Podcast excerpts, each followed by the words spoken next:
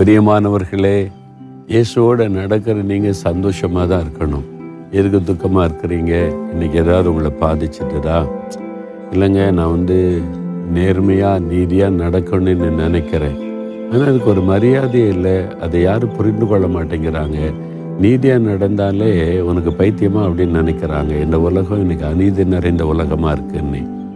ஆனால் உலகம் அப்படி சொல்லலாம். ஆண்டவர் என்ன சொல்கிறார் தெரியுமா? ரெண்டு குறைந்த ஒன்பதாம் அதிகாரம் பத்தாம் வசனத்தில் உங்கள் நீதியின் விளைச்சலை அவர் வருத்திக்க செய்வாராம்.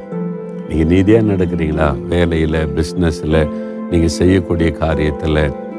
மற்றவங்க என்ன வேணாலும் சொல்லட்டும். ஆண்டு சொல்கிறார் என் மகனே என் மகளே உன்னுடைய நீதியின் விளைச்சலை நான் வருத்திக்க பண்ணுவேன்.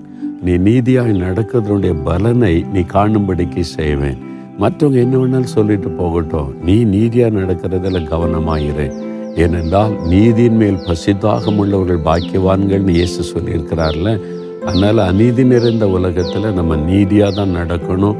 எதை செய்தாலும் நீதியாக இருக்கணும் என்பதில் உறுதியாக இருக்கணும். மனுஷங்க என்ன பரிகாசம் பண்ணாலும் கத்தர் உங்களுடைய நீதியின் விளைச்சலை வருத்திக்க பண்ணுவார்.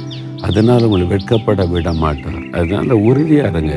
நான் கத்தருடைய பார்வையில் நீதியானபடி தான் நடப்பை செய்வேன் உறுதியாக இருங்க. சரியா? ஏற்ற காலத்தில் தேவன் அந்த விளைச்சலை வருத்திக்க பண்ணி பலனை காண செய்வார். தகப்பனே நீ நீதியுள்ள தேவன். நாங்களும் நீதியாய் நடக்க வேண்டும் செய்ய வேண்டும் என்று விரும்புகிறீர். அதற்கு எங்களை அர்ப்பணித்துக் கொள்கிறோம் ஒரு நாள் நீதியை விட்டு பிறழாதபடி அநீதியான காரியத்துக்கு இடம் கொடுக்காதபடி காத்துக்கொள்ளும். எங்கள் நீதியின் விளைச்சலை வருத்திக்க பண்ணுகிற தேவனுக்கு ஸ்தோத்திரம். இயேசுவின் நாமத்தில் ஆமேன் ஆமேன்.